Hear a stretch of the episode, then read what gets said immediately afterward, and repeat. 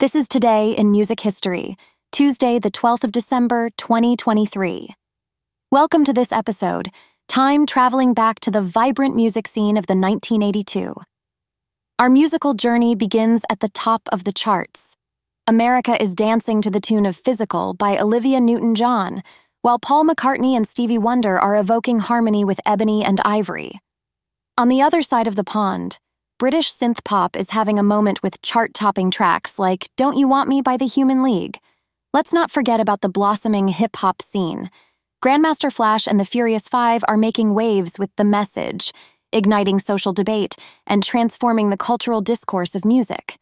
This groundbreaking track is credited with leading hip hop from party music towards a powerful mode of social commentary. Meanwhile, West Coast rock music undergoes a revolutionary change with the release of Thriller by Michael Jackson. Blurring the lines between pop, rock, and funk, it challenges traditional genre definitions and demonstrates Jackson's unmatched talent. This iconic album soon becomes a global sensation, setting the bar high for future musicians. Speaking of setting bars, alternative music finds its voice in 1982. Punk rockers. The Clash released their masterpiece Combat Rock. REM debuts with Chronic Town, heralding the dawn of college rock. As we reflect on 1982, it wasn't just a year in music. It was a transformative period resonating across time.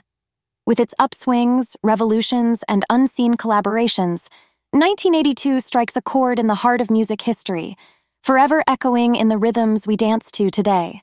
Tune in next week as we continue our sonic journey back in time. Tune in tomorrow for another day in the 80s brought to you by CHEFDR.com.